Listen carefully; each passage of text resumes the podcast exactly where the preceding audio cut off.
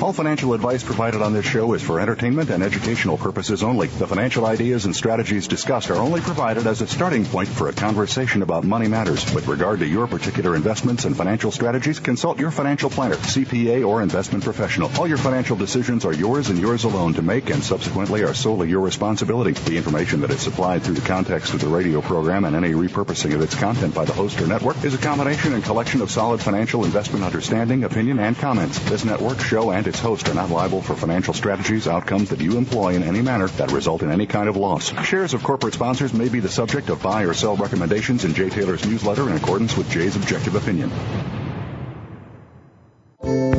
I'll be sliding down, I'll be gliding down. Try not to try too hard, it's just a lovely ride. Welcome to Turning Hard Times into Good Times with your host, Jay Taylor. This hour will help investors fix issues and achieve personal gain. Now, here's your host, Jay Taylor.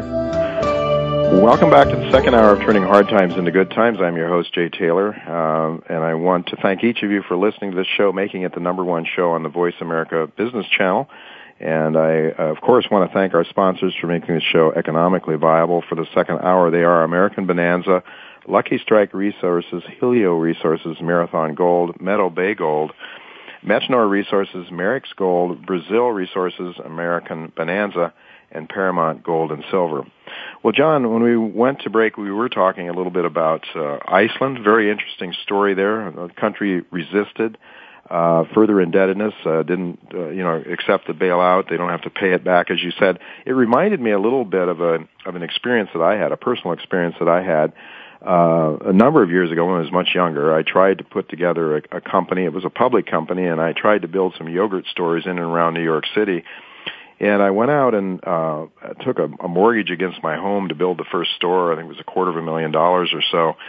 Uh, and the store went, we went bankrupt in about three months or so. And I had this clever lawyer who, um, uh, actually was working in a bank at the time, and uh, this lawyer suggested that I um, I claim lender liability. You know, we should blame the banks for for getting me into trouble.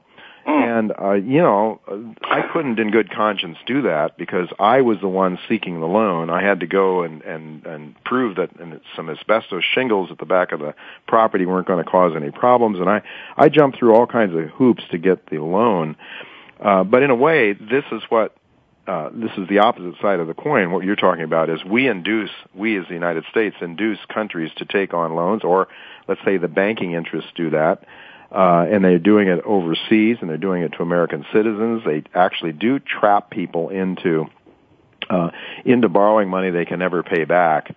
Um, so this so this is a movement. You're saying uh, you've got Ecuador. I suppose Venezuela would be in that camp. Iceland. Any other countries that are sort of resisting? What about um, Argentina and Brazil have resisted and somewhat successfully in the uh-huh. in the past, and I, I think you know the people of Greece and Italy and uh, are calling on their country to do this also.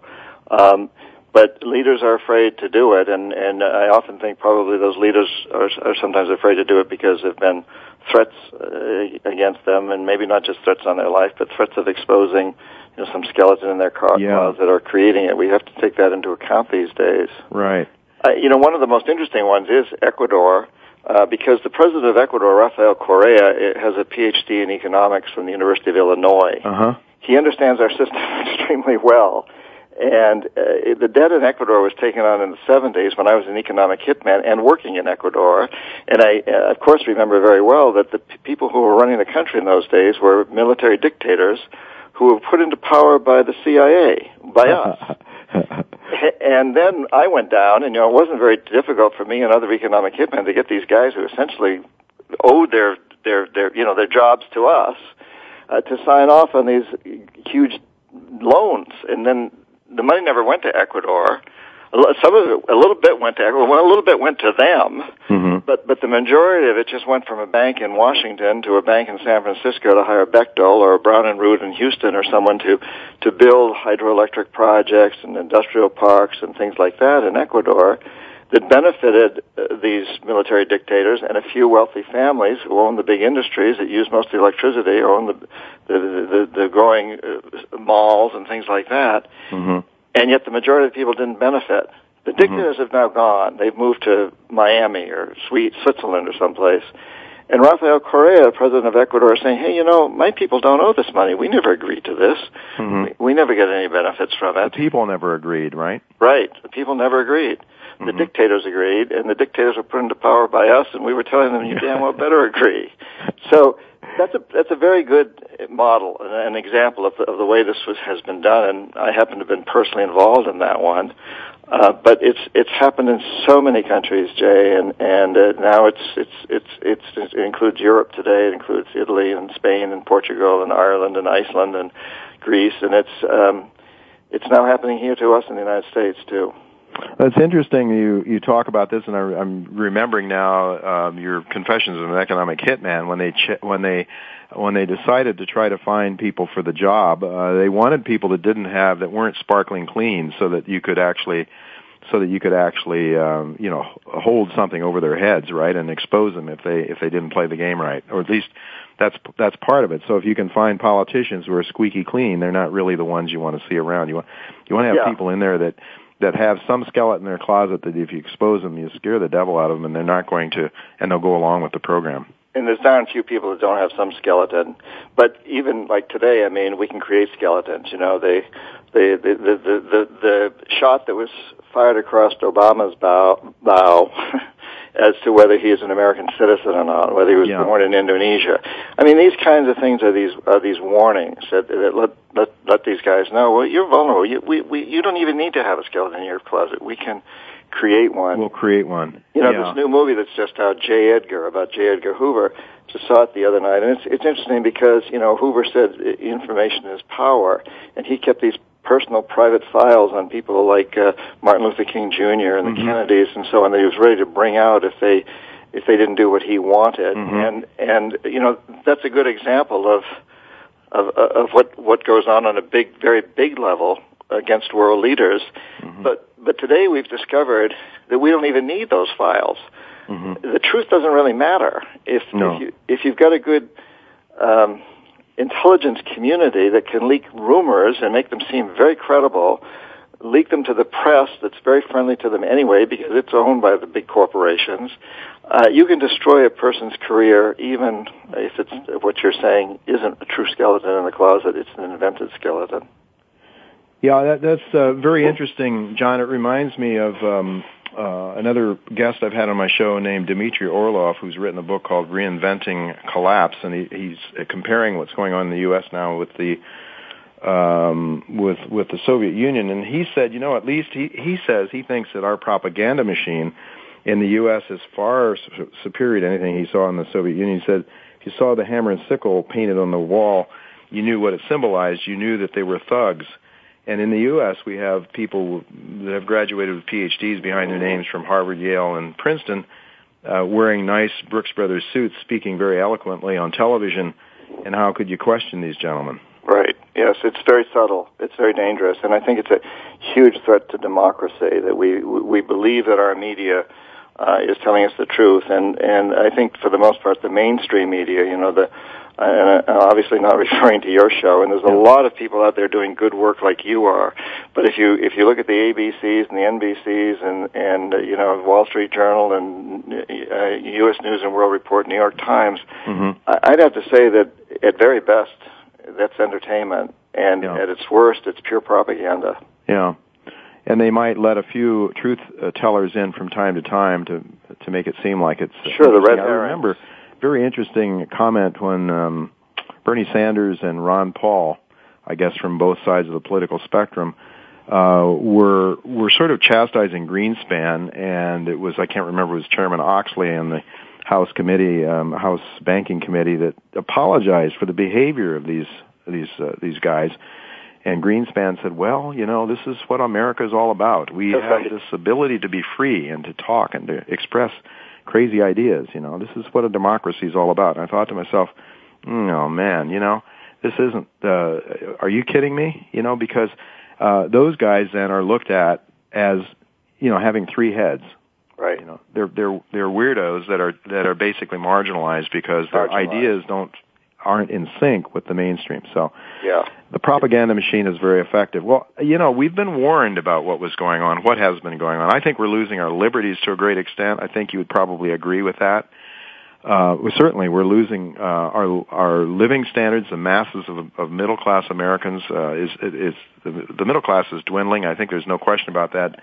The economic uh, the numbers will prove that. But we were warned. Dwight Eisenhower uh, in his famous military industrial complex speech said, and I think it was right before he left office, he warned about that. John Kennedy warned about um, warned about secret societies. Uh, it seems to me that the Federal Reserve is certainly a secret society. You suggested maybe it shouldn't even exist, and I, I'm with you on that one. Uh, Eisenhower warned about the military-industrial complex. Well, these things have come to roost, haven't they? They, they really are here now. Well, they have, but I think there's also something very significant here, Jay, that I've always had to ask myself, why did Eisenhower mention the military-industrial complex in his last speech, his exit speech from the huh. White House? Why did he never mention it when he was the president and could have done something? Yeah. Why did he never bring it up again? Yeah. And, I, and I think that the answer is obvious. Having been the highest military officer in the land, he knew how vulnerable he was, and mm-hmm. he he had one shot, and sort of you know w- without any warning uh, to to bring this up and warn America about it w- without you know being in a position where anybody could stop him. They had no idea he was going to say this on his exit speech. Hmm. Once he'd said it, uh, he couldn't say any more without being fearful, hmm. and, and uh, he couldn't have said it while he was in office. And the only president since then who's really tried to do anything was Kennedy. And Kennedy's the only president in my lifetime who hasn't been put into office by big money from outside sources. His money came from his father primarily. Hmm. And he was, you know, he put down big steel, which was the, the backbones of the U.S. economy back mm-hmm. in those days. That's changed. He went up against uh, Roger Blough of U.S. Steel and and won. He put he put Roger Blough down. There was a huge confrontation between them, and he won it. Kennedy won it. It seemed like, and mm-hmm. he also then, and he, but in the process, he alienated big business hugely. Mm-hmm. Blough went after him after that. You know, Blough, Blough lost the battle, but he he used this to turn big business against Kennedy. Kennedy also went up against the CIA with the Bay of Pigs and the Cuban Missile Crisis. The CIA was furious at Kennedy uh, because they, they, they didn't think he did what he should have done in both of those cases. And as a result, Kennedy was assassinated. Uh, so the only president that's really stood up to the system Eisenhower didn't stand up to it. He exposed it and walked away. Mm-hmm. Kennedy actually tried to stand up to it, and he was assassinated. Um, ever since then, presidents have, have given in to the system totally, mm-hmm. all along the line. Mm-hmm. Um, I think Bill Clinton, and near the end of his presidency, he actually was speaking out in a way against the Federal Reserve. It sounded like he was beginning to. Hmm and uh, it looked as though when he got out of office, he might do things that were contrary to some of the things he'd done while he was in office. Mm-hmm. And so I, I think Monica Lewinsky at this point was was brought out. Linda Tripp, who'd worked for the Bush administration, been in the Pentagon. I think Linda Tripp was a real economic hit woman, or mm. maybe, not, economic. She was a behind the scenes hit woman. Mm-hmm. She made sure that she was wired, and Monica was wired, and Monica kept the dress. And I think Monica was sort of an innocent bystander who was pushed into this position by. Mm by Linda. But the fact of the matter is, it brought down a presidency. He was he was impeached, and it, it really emasculated Clinton. He's come back in the popular eye as a as a as a, as a popular guy now. Mm-hmm. But his power base was removed, and it told every politician once and for all, by God, you better watch your step because we don't need a gun anymore. In Kennedy's day, everybody knew he was having affairs with Marilyn Monroe and yeah. Angie Dickinson and other women, and that was okay. But by the time Clinton became president, suddenly the moral fiber of this country had changed significantly, and you could bring a president down by innuendo. You didn't have to use a bullet. And that's still yeah. true today. That's still true today, and, and Obama's very aware of that. Yeah, well, a lot of the moral fiber, the people that really went after Clinton the hardest were the same people that were sort of uh, perhaps the Christian right uh, aspects of the Republican Party that really thought that we should kill a commie for Christ or uh, or perhaps a Muslim for Christ or whatever, you know. So it's uh, the hypocrisy I think runs deep. But in any event, that's a little yeah, editorializing. But it, worked. it worked. I mean, the country kind of lined up against Clinton, and, and and you know the the moral fiber had changed.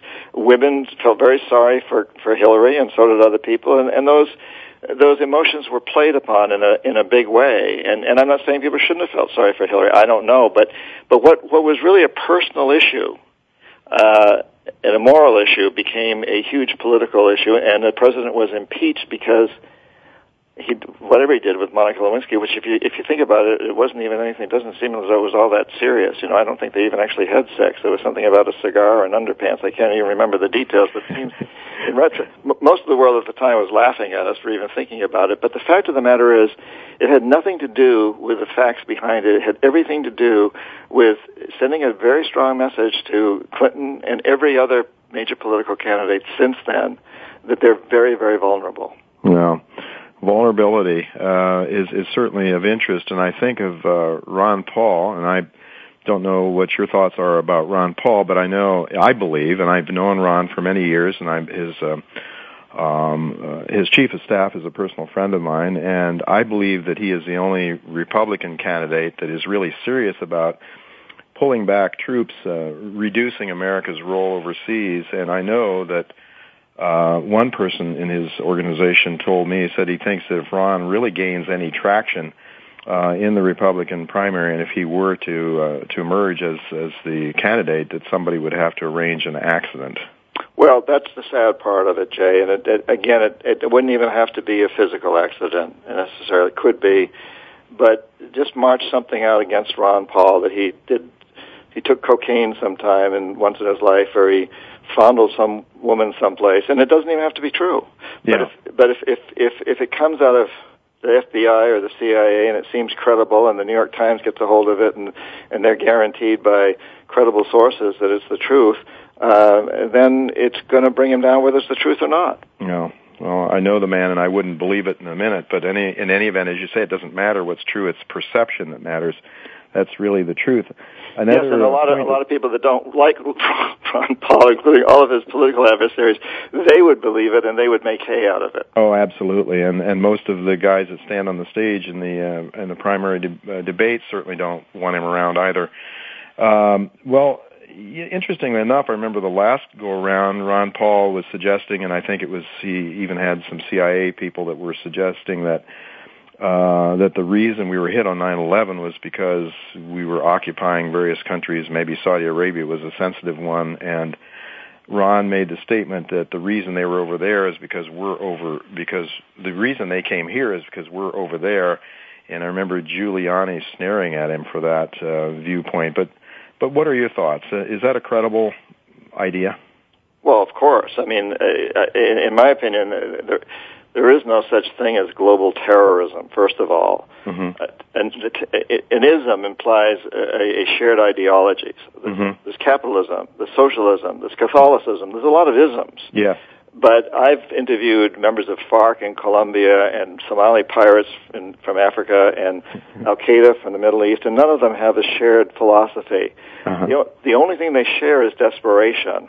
Uh, these hmm. are people that feel that they've been treated unjustly in the case of Somali pirates, they're fishermen whose waters have been totally fished out by foreign vessels illegally.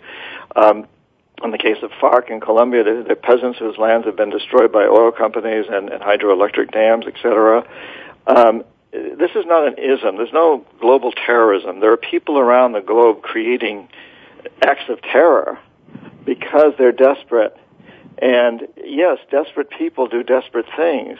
So if we want to have homeland security, the first step is to recognize that the planet is our homeland and that as long as there are starving people or people that feel that they're being treated unjustly by our corporations and other things, mm-hmm. they're going to resort to terrorism.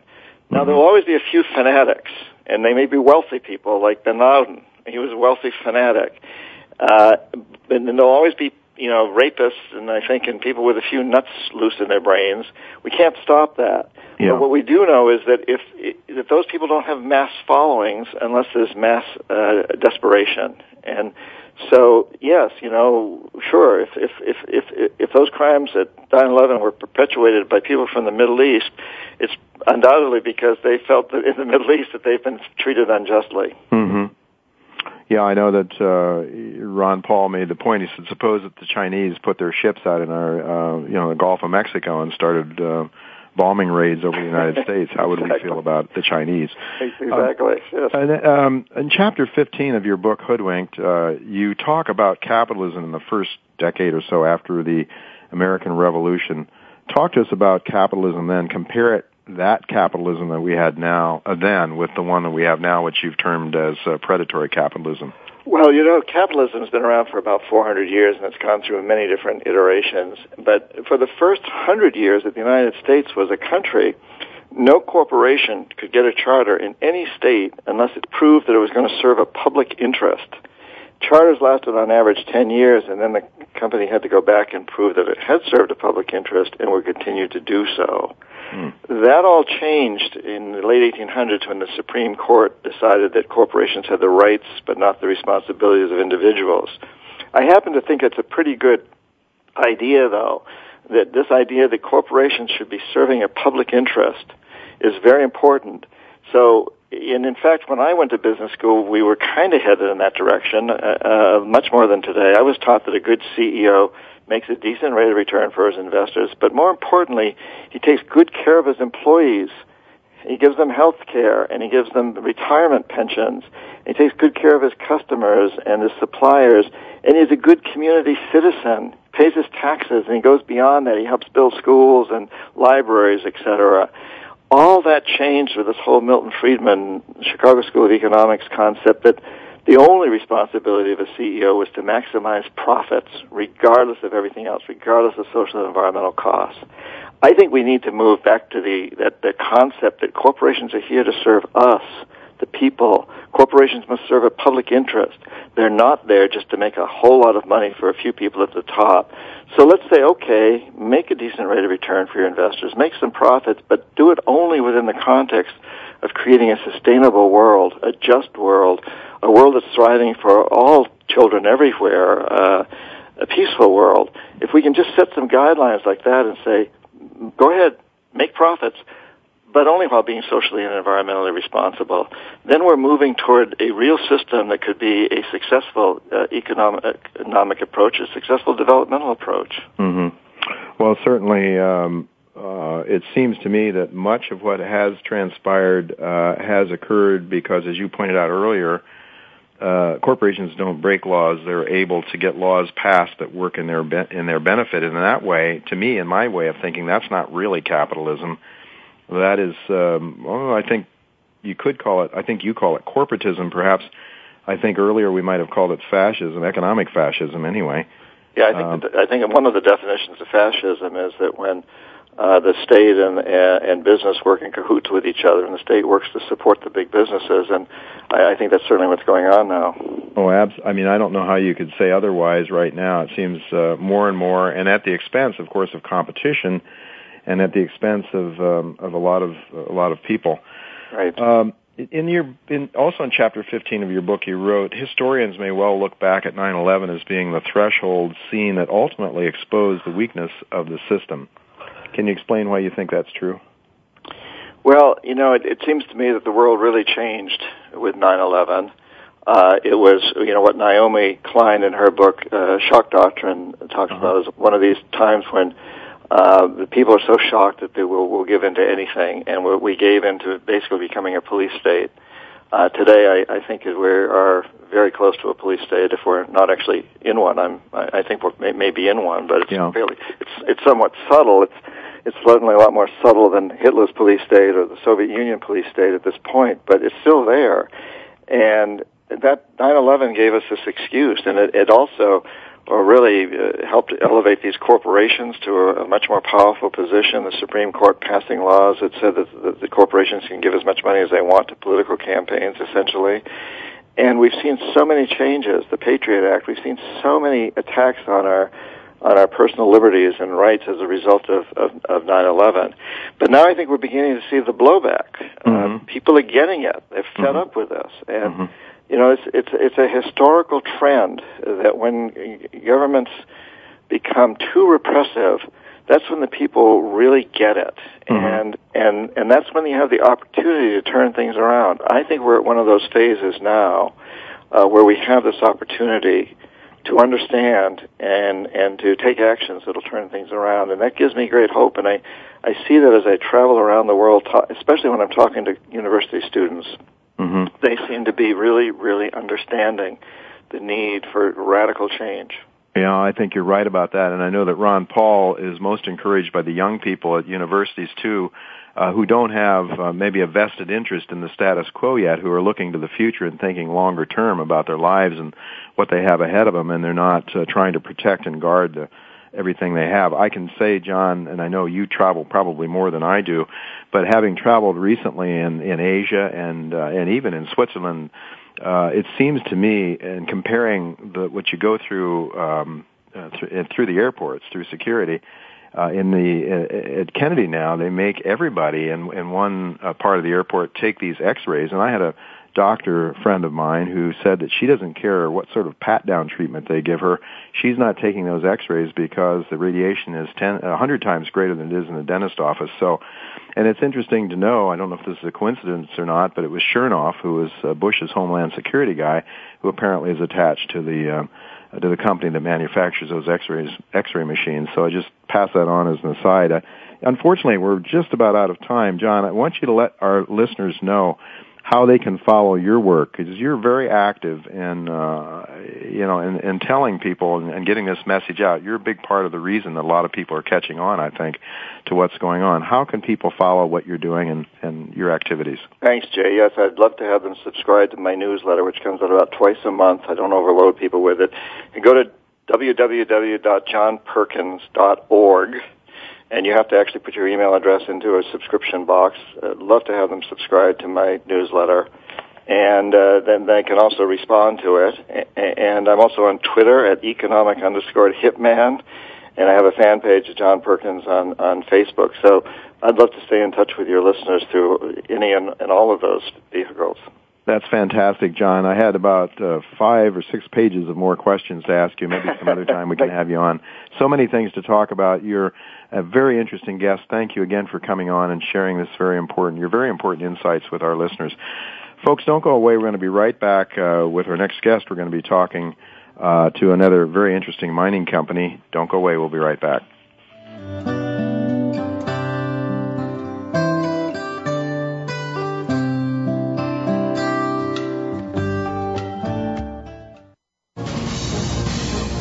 Voice America Business Network, the bottom line in business.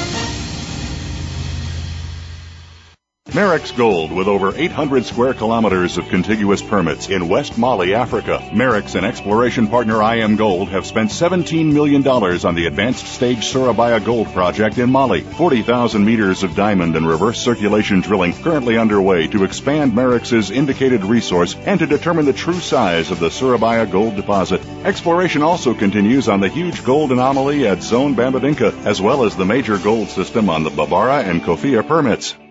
Capitalizing on North America's gold assets, Marathon Gold Corp, MOZ on the TSX, is building value through resource development in Newfoundland and Idaho. Q1 2012 is expected to be a rewarding time for Marathon, with an update resource estimate expected on its economic Leprechaun gold deposit in Newfoundland, and an initial resource estimate is expected at the same time on its Golden Chest project in Idaho, a historical producer. Don't miss this opportunity to capitalize on today's gold price. For more info, visit www.marathon-gold.com.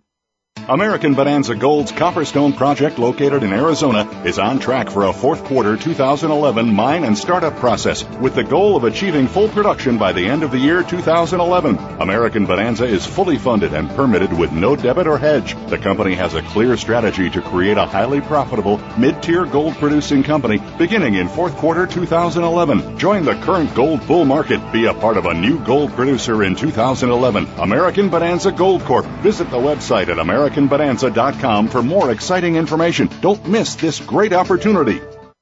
American Manganese Incorporated controls the largest deposit of manganese in the southwest United States, and their 43101 preliminary economic evaluation includes the potential to be the lowest cost producer of electrolytic manganese in the world. A National Instrument 43101 report of 14.9 billion pounds of indicated and 3.5 billion pounds inferred Go to www.americanmanganeseinc.com. Ladies and gentlemen, the reality is that exploration for mineral deposits is risky business, though the rewards for shareholders can be enormous. At Millrock Resources, we don't believe in risking your investment on a treasure hunt. We believe in leveraging shareholder capital to generate projects and partnering with mining giants such as Kinross, Vale, Inmet, and Teck to fund our exploration in the mining friendly states of Alaska and Arizona. By utilizing this business model, Millrock Resources increases the potential of finding economic gold and copper deposits and maximizing shareholder wealth. For more information, please visit us at www.millrockresources.com or find us on the TSX Venture under MRO. Rye Patch Gold Corp is an exploration company seeking to build a sizable inventory of gold and silver resource assets in mining friendly Nevada, the world's fourth richest gold region. This well funded company now has 1.2 million ounces of gold and gold equivalent in the measured and indicated category, plus 2.7 million ounces of gold and gold equivalent in the inferred category, with ongoing drilling to achieve a goal of 10 million ounces of gold. For more info on RPM, please visit our website at www www.ryepatchgold.com. Africa is known for its world-class gold deposits. Both Namibia and Tanzania are mining-friendly countries, and Helio has been exploring for gold here for the last six years. Backed by an experienced board and committed institutional shareholders, Helio is drilling its SMP Gold project in Tanzania to demonstrate the potential for a multi-million ounce resource. Helio is also in the process of outlining the resource potential at its DGP project in Namibia, which is situated next to Anglo Gold Ashanti's Navachab Gold Mine. For updates, check out helioresource.com. Voice America Business Network, the bottom line in business. Welcome to the human race. Some kind of love and ride. I'll be sliding down, I'll be gliding down. Try not to try too hard. It's just a lovely ride. You're listening to Turning Hard Times into Good Times with your host, Jay Taylor. If you have a question or comment about today's show, Jay would love to hear from you at 1 866 472 5790. That's 1 866 472 5790. You can also send an email to questionsfortaylor at gmail.com. That's questions, the number 4, Taylor at gmail.com. Now, back to our program. Welcome back to Turning Hard Times into Good Times. I'm your host, Jay Taylor, and I'm really pleased to have with me Dr. Douglas Oliver. He's a project manager and career geologist, and uh, he is now um, working um, for a very interesting company, one that I've recently also picked up in my newsletter called Meadow Bay Gold Corp. And this is a company that is a project has a project uh, uh, in eastern uh, Nevada. Really interesting project. Uh, Gregory, uh, actually, one of the things I, I like about Gregory uh, is that he, I believe, um, Gregory, correct me if I'm wrong, but I believe you've gone to Rutgers University, right? Uh, that's right. I'm a former Scarlet Knight. So you're a Scarlet Knight, and and that's where I, uh, I it was your undergraduate degree there, I believe, right? Yeah, and uh, undergraduate in geology. In geology, and uh, that I have my undergraduate in economics from Rutgers, so we have that in common. Then you got an MBA from the University of Texas at Austin and a PhD uh, in tectonics. Huh? Tectonics from Southern Methodist University. Well, tectonics certainly is um, important in your field now as uh, in exploration uh, as well. Your company is involved in a pretty exciting project, actually, in uh, uh, known as the Atlanta. Well, it's at the Atlanta Gold Mine, right? It was a former producer. Is that right? Yeah, it was in production uh, from 1975 to 1985 on what would, by today's standards, be on a very small scale. Yeah, and what sort of uh, is it a high grade underground mine? Is that what it was? No, it was an open pit. Um, okay. It's, it was a little bit different in the sense that they actually had to mill the ore. Uh, this wasn't a heap leach, uh-huh. but yeah, it, it, it was an open pit mine. And what sort of grades did they mine? Did they mill? Uh, at the time uh, the, uh, they were mining this, the average grade was about three grams of gold per ton, and about oh, about 30 grams of silver. Okay. Now you um, okay? So Meadow Bay, you're you're exploring the old section, I guess, or the old structure what is it, a vein system or a shear system, or how would you describe it? It's it's a shear system. It's um it's the old land of fault. Um, it's uh, it's a pretty wide shear zone. It's about a hundred feet wide. Um, it's been silicified, and that's where the gold values are. Um, okay, so what are you planning to do there now? How, what have you done since you've taken over the property, and, and when did Meadow Bay acquire the property? Well, the final paperwork was signed in early March. Mm-hmm. Um, we immediately uh, started to consolidate our land position. We staked a bunch of claims. We bought out a competitor's claim block. Um, and then we basically put in uh, permits with the BLM and we started drilling oh, around the 1st of June. And so we've been drilling uh, since then. Currently have one core rig and one RC rig going, but we should have an additional RC rig going oh, probably by the end of the week. Okay. Now, you're so are uh, those drills they're drilling also you have made a porphyry a discovery of a porphyry system is that right yeah that was uh that was actually the big surprise and it certainly was the more exciting thing that's that's happened to us this year I mean, you, you, didn't, you didn't know about this when you picked up the property, right? No, we really didn't. Um, huh. We looked at some of the some of the drill logs, and we had some questions about a few things that were going on on the southwest portion of the of the pit area and we thought it was misinterpreted by previous workers. We went in and we started drilling it, and the very first hole we put down, yeah, we uh, we came up with some pretty good results. What kind of numbers uh, have you made public on this so far? Um, the first the first hole we drilled into it um, came up with 94 meters of a gram and a half per ton gold. Ooh, that's nice, gold. Yeah, and and again, and this is in the porphyry system. It's a bulk tonnage target. Um, and most of the porphyry, there's no byproduct. There's no copper. There's no silver. It's strictly just a gold porphyry. Kind of unusual, isn't it? Usually, you've you got copper, gold, gold, copper, maybe some silver. There is, the, the, you know, quite honestly, there's nothing like this in Nevada. Um, well, you are sort of on the edge of Nevada, aren't you? You're located over on the border. What is it, Utah over there next to you, or? or? Uh, Utah, yeah. We're yeah. only about eight miles from the border. Yeah. Well, um, so you have 464,500 ounces. This is a historical number, by the way, uh, and 3.865 million ounces of silver. When do you expect to have a, a, a new resource? Our goal is to have a new 43101 compliant resource finished by the end of the first quarter of 2012.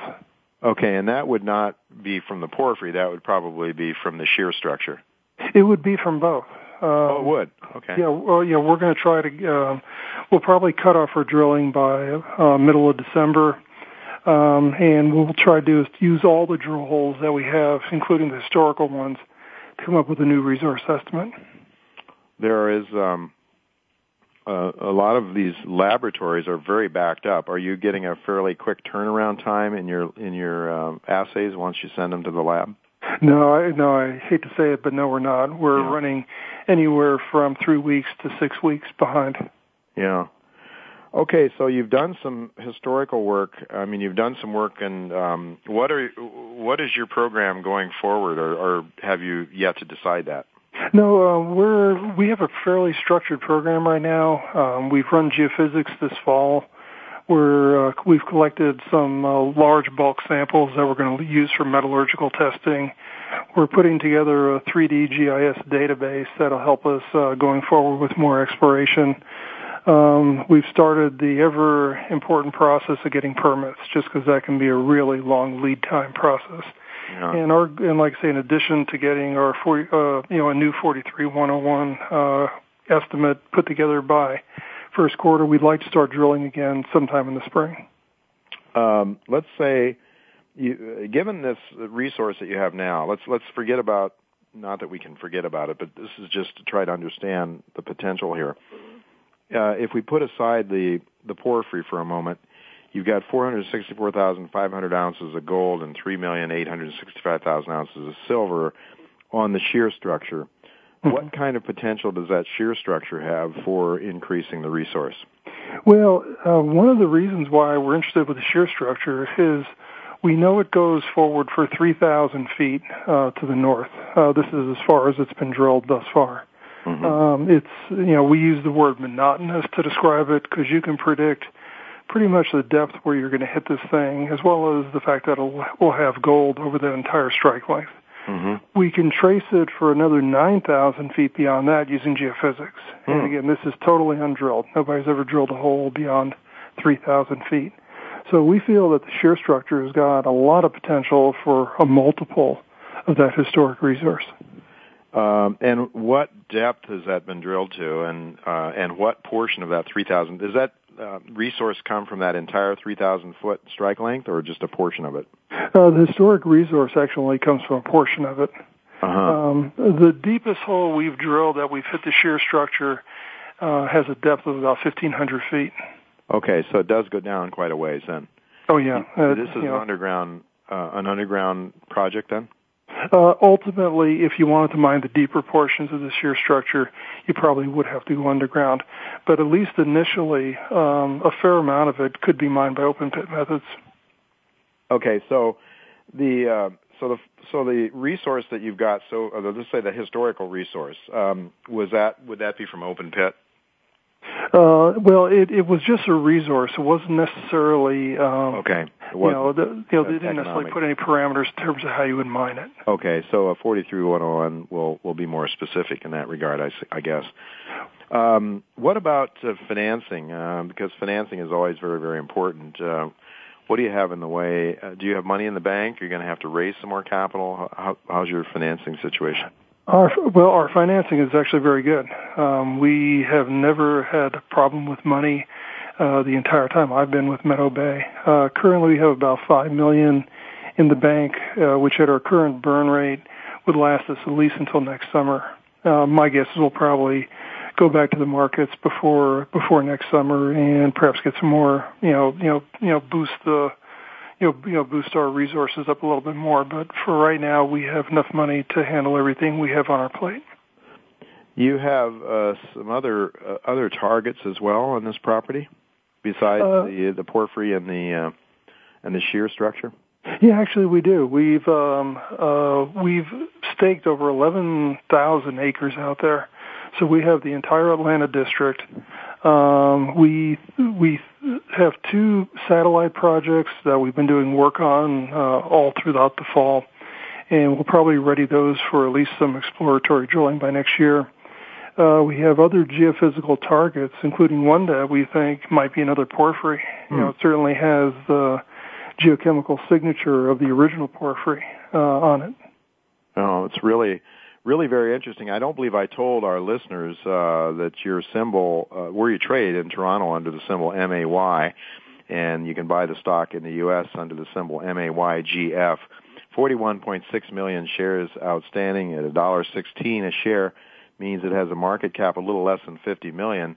It seems to me, uh, it, it really seems, uh, uh, it really seems to me, Douglas, that uh, uh, that you have a tremendous upside potential here for a company that's trading at this market cap. Um, just uh, take a minute, perhaps, to tell us about your management team. What are your your background and the other key members?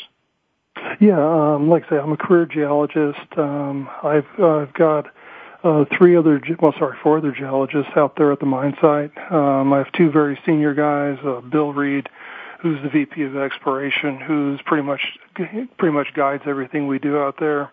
Another very senior guy named Richard Dorman, and then we have two junior geologists. Um, we've got very good support staff um, on the corporate side. Bob Dennings, our president and CEO, um, he certainly makes sure that everything is available for us when we need it. And uh, there- there's there are some additional people that know you know handle some of the market stuff for us. It's it's a very good team. Uh, we all get along very well, and everybody's very competent in what they do. Yeah, that's. Uh, I do believe also that there's probably some people of of of good financial means that are standing behind the company and are watching you very carefully too. Some of the people that uh, that I know are involved. So it's it's uh, it's a good recipe. Uh, anything else you'd like to mention before we conclude our discussion today? No, just that. Uh, like I say, we have another month of drilling to go. Um, we'll probably be releasing drill results. I would think all throughout the winter, uh, just because of the way the, the labs are backed up. But um, but so far we haven't had a bad hole yet.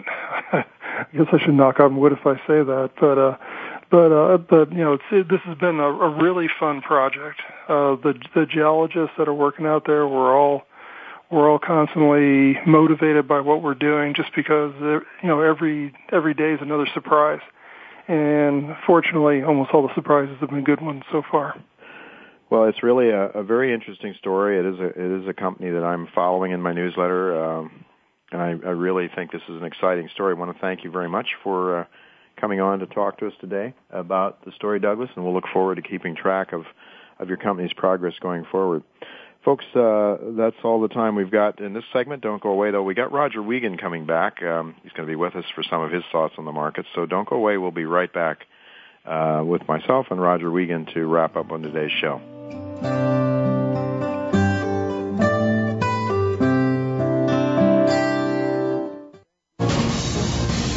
Voice America Business Network, the bottom line in business. American Manganese Incorporated controls the largest deposit of manganese in the southwest United States, and their 43101 preliminary economic evaluation includes the potential to be the lowest cost producer of electrolytic manganese in the world. A National Instrument 43101 report of 14.9 billion pounds of indicated and 3.5 billion pounds inferred. Go to www.americanmanganese.inc.com. American Bonanza Gold's Copperstone project located in Arizona is on track for a fourth quarter 2011 mine and startup process with the goal of achieving full production by the end of the year 2011. American Bonanza is fully funded and permitted with no debit or hedge. The company has a clear strategy to create a highly profitable mid-tier gold producing company beginning in fourth quarter 2011. Join the current gold bull market. Be a part of a new gold producer in 2011. American Bonanza Gold Corp. Visit the website at American AmericanBonanza.com for more exciting information. Don't miss this great opportunity.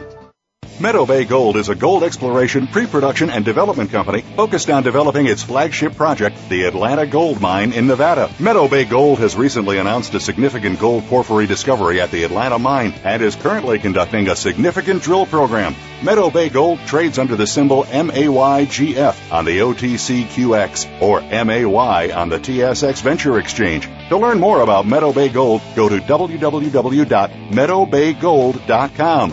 Gold in Nevada. The right stuff in the right place. Africa is known for its world-class gold deposits. Both Namibia and Tanzania are mining-friendly countries, and Helio has been exploring for gold here for the last six years. Backed by an experienced board and committed institutional shareholders, Helio is drilling its SMP Gold project in Tanzania to demonstrate the potential for a multi-million ounce resource. Helio is also in the process of outlining the resource potential at its DGP project in Namibia, which is situated next to Anglo Gold Ashanti's Navachab Gold Mine. For updates, check out helioresource.com. Rye Patch Gold Corp is an exploration company seeking to build a sizable inventory of gold and silver resource assets in mining friendly Nevada, the world's fourth richest gold region. This well funded company now has 1.2 million ounces of gold and gold equivalent in the measured and indicated category, plus 2.7 million ounces of gold and gold equivalent in the inferred category, with ongoing drilling to achieve a goal of 10 million ounces of gold. For more info on RPM, please visit our website at www www.ryepatchgold.com. When it comes to business, you'll find the experts here. Voice America Business Network. Welcome to the human race. Some kind of love and ride. I'll be sliding down, I'll be gliding down.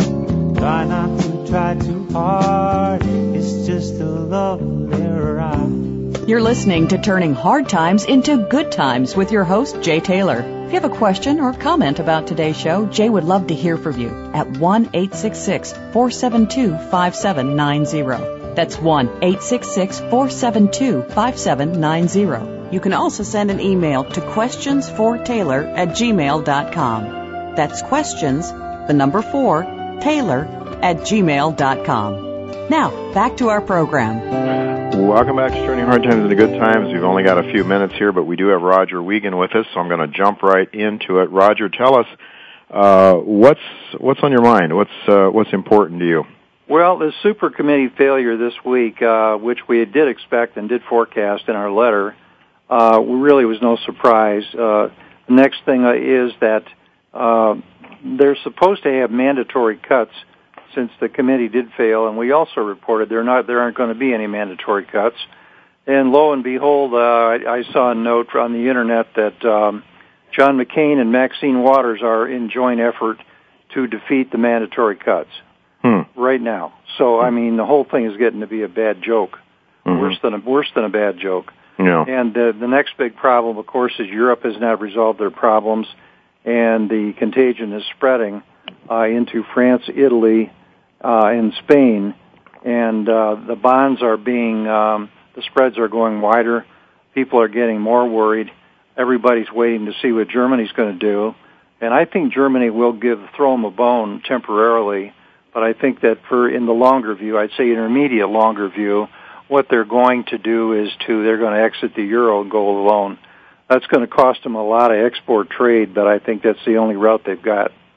Interesting uh, to note, uh, we had John Perkins on as our main guest today, and Perkins talked about how a growing number of company countries are basically saying, "We're not going to pay you. We're just we're just going to default. We're not going to pay." You uh, trapped us into this. You, uh, you you you lent us all this money. The people didn't borrow it. The governments borrowed it. They're illegitimate governments. So I don't know if that, that's the the same argument that will be used in Europe, but certainly used in places uh, other places like Ecuador uh, and some of the other countries where you had dictators that took on debt, and the people, you know, the people aren't really having any say about it, are they, Roger? In many cases, No, they aren't. I mean, the government and the politicians just seem to go their own way, and they don't care what the voters uh, really have to say or, or to do about it. you know. Uh, but the voters are merely to be used for their votes, and after that, uh, they're just trash as far as the politicians are concerned. yeah. You can see things starting to turn because it's happening in Greece. Uh, Iceland basically told the bankers they weren't going to pay, Yeah. and uh, Ireland said they weren't going to do it either. But uh, their politicians did capitulate and say that they're going to pay, and the result of that was many Irish citizens who had the money uh, packed up and left, and they're gone to New Zealand and Australia. They're not Mhm. coming back. Mm-hmm. Well, it's disturbing, uh, but at the same time, it is very gold friendly. All of this, isn't it? absolutely gold friendly. Uh, we had a sell off this week on the super committee announcement. Also, that sell off, Jay, had to do with the options expiring on the 22nd of November for the December gold options and silver options. Uh, a lot of people weren't paying attention to that, but that did have an effect on the market.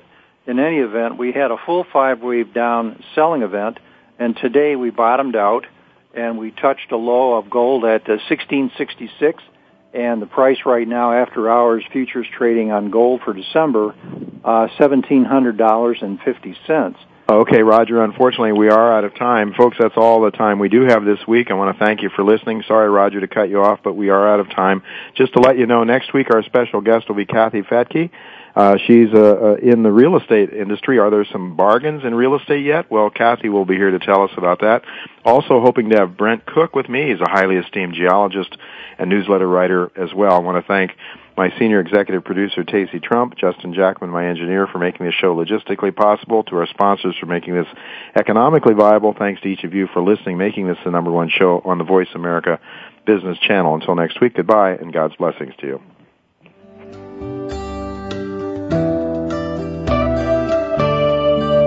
Thank you again for listening to Turning Hard Times into Good Times with Jay Taylor. Please join us again next Tuesday at noon Pacific Time, 3 p.m. Eastern Time on the Voice America Business Channel. Now the thing about time is that time is